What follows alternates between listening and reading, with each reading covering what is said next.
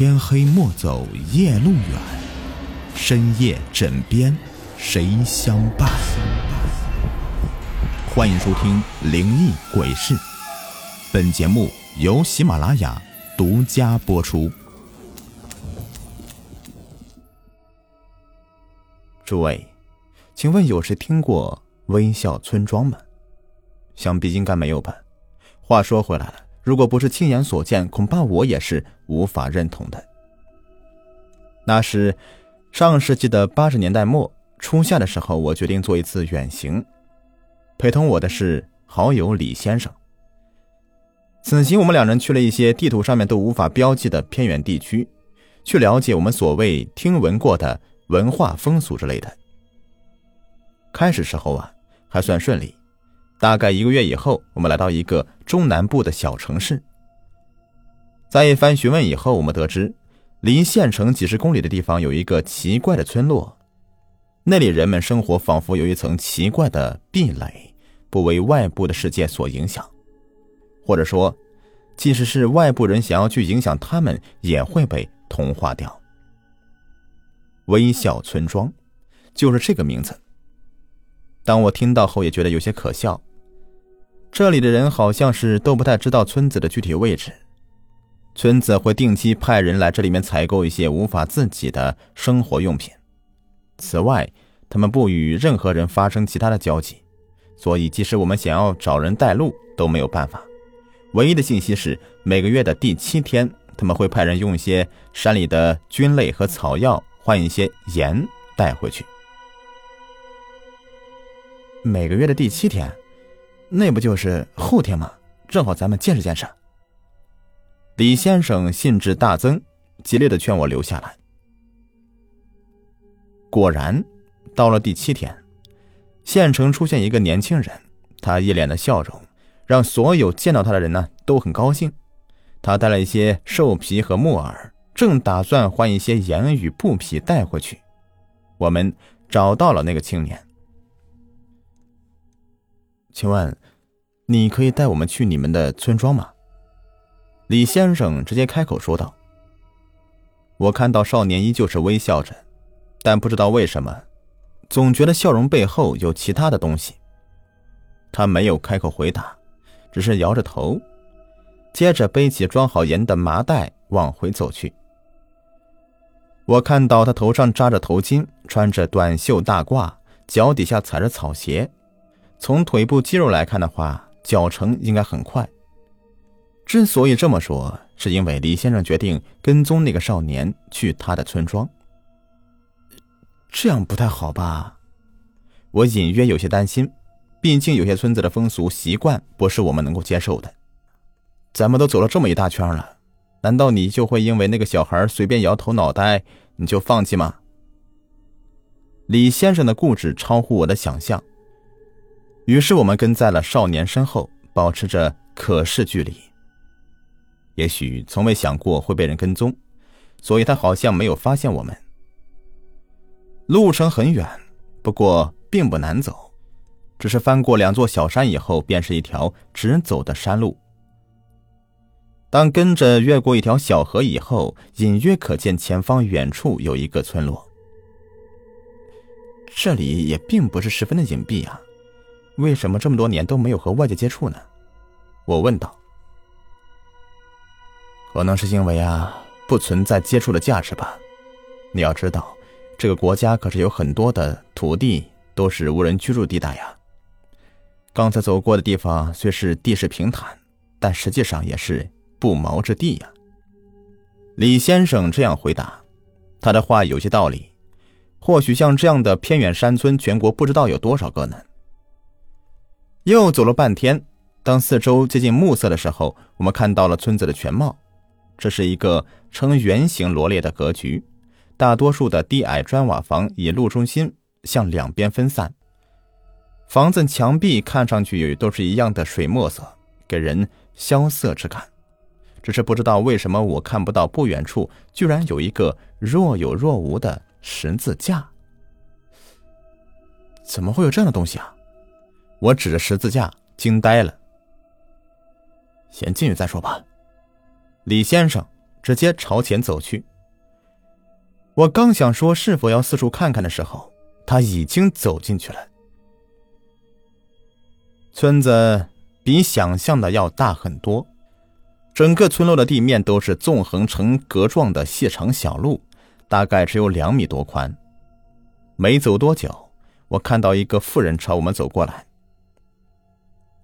外乡人，他走过来，穿着洗过很多次导致褪色厉害的粗布衣服，手里抓着一根长长的晾衣杆。这妇人的脸也充满笑容。但眼神却是疑惑的。呃，那个，我们迷路了。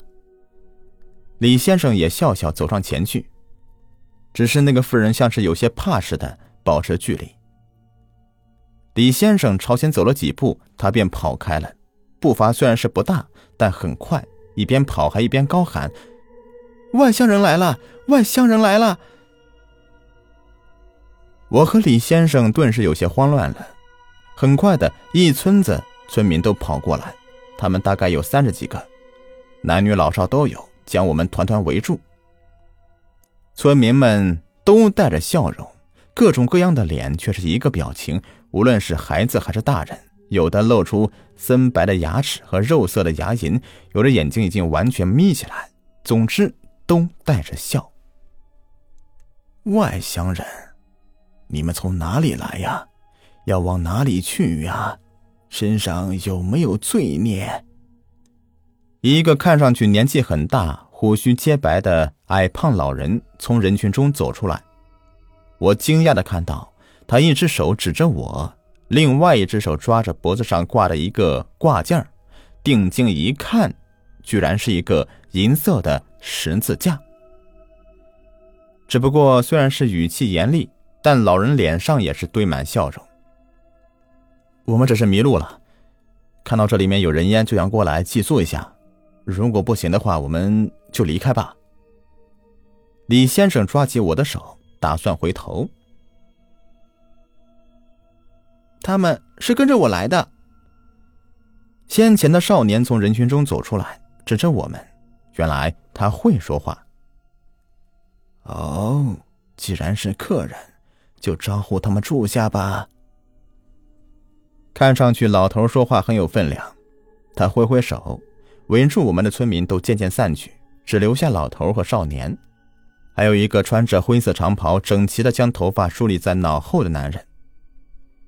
交给你了。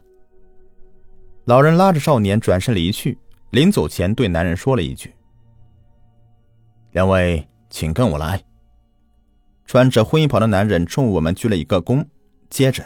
他领着我们沿着狭窄的街道朝前走去。请问如何称呼啊？李先生问道。叫我修士好了。他转过头来，我看到他眼角全是皱纹。修修士啊！李先生惊讶的是嘴都无法合拢。两位客人也没有必要如此惊讶呀，因为保持着笑容。修士语音中有些怪异，不过他说话很慢，倒是能听懂。这里就是微笑之村吗？我问道。是的。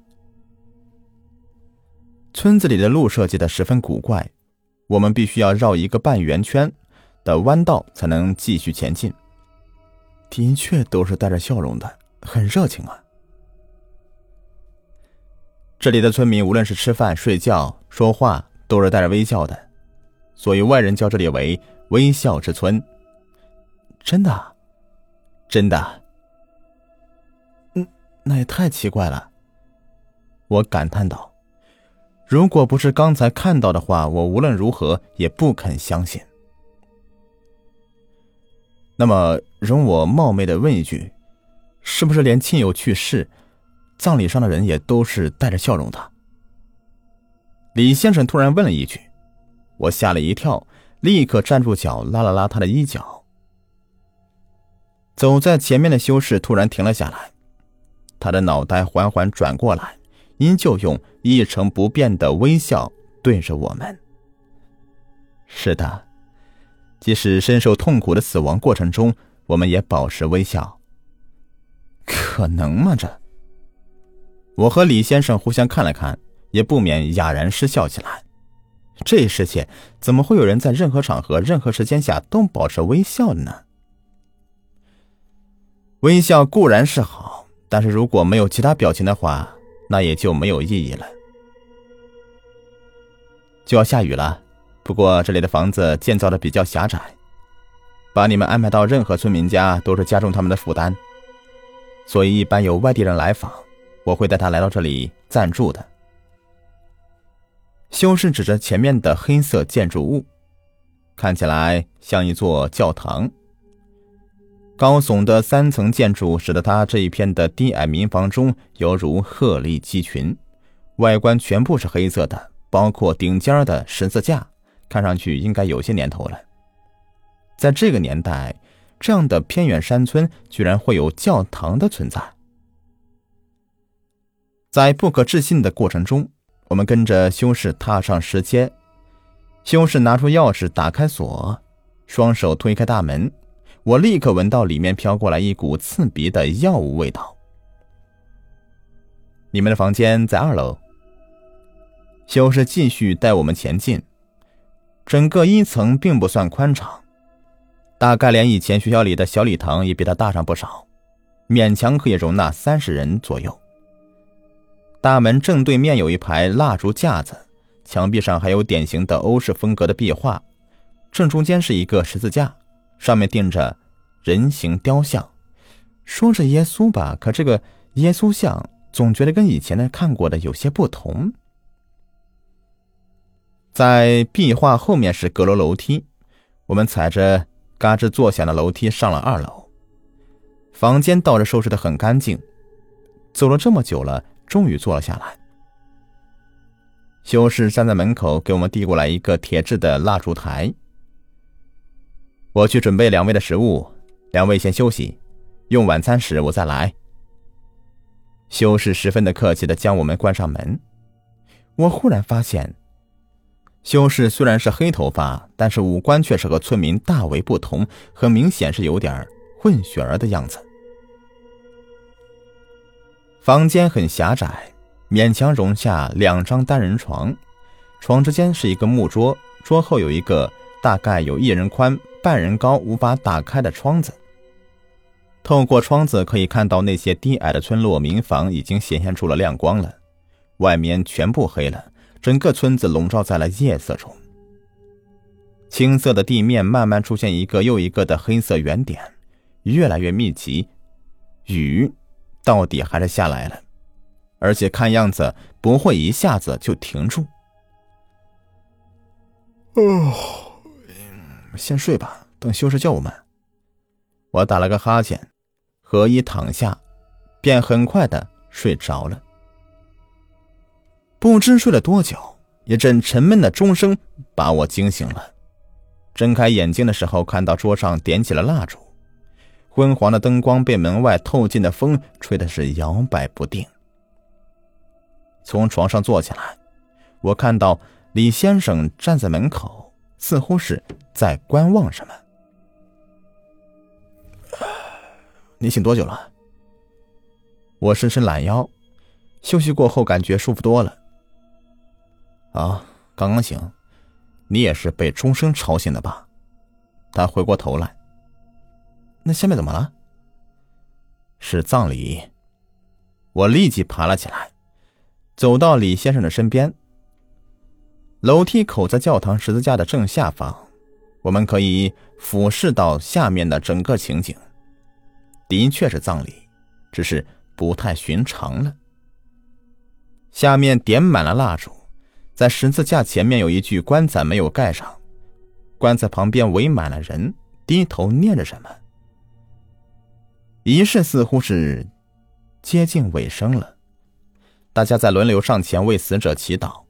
只不过每个人脸上都挂着笑容，那笑容在十几支蜡烛火焰的映照下，看得让人十分的不舒服。这里的村民无论是吃饭、睡觉、说话，都是带着笑容，甚至包括葬礼。看来修士没有夸大其词，但是。最让我诧异的是，躺在棺材里的死者脸上居然也是微笑的、僵硬的、毫无生气的笑容，就像是已经腐败的水果表皮死去以后裂开的口子。本集已播完，下集更加精彩。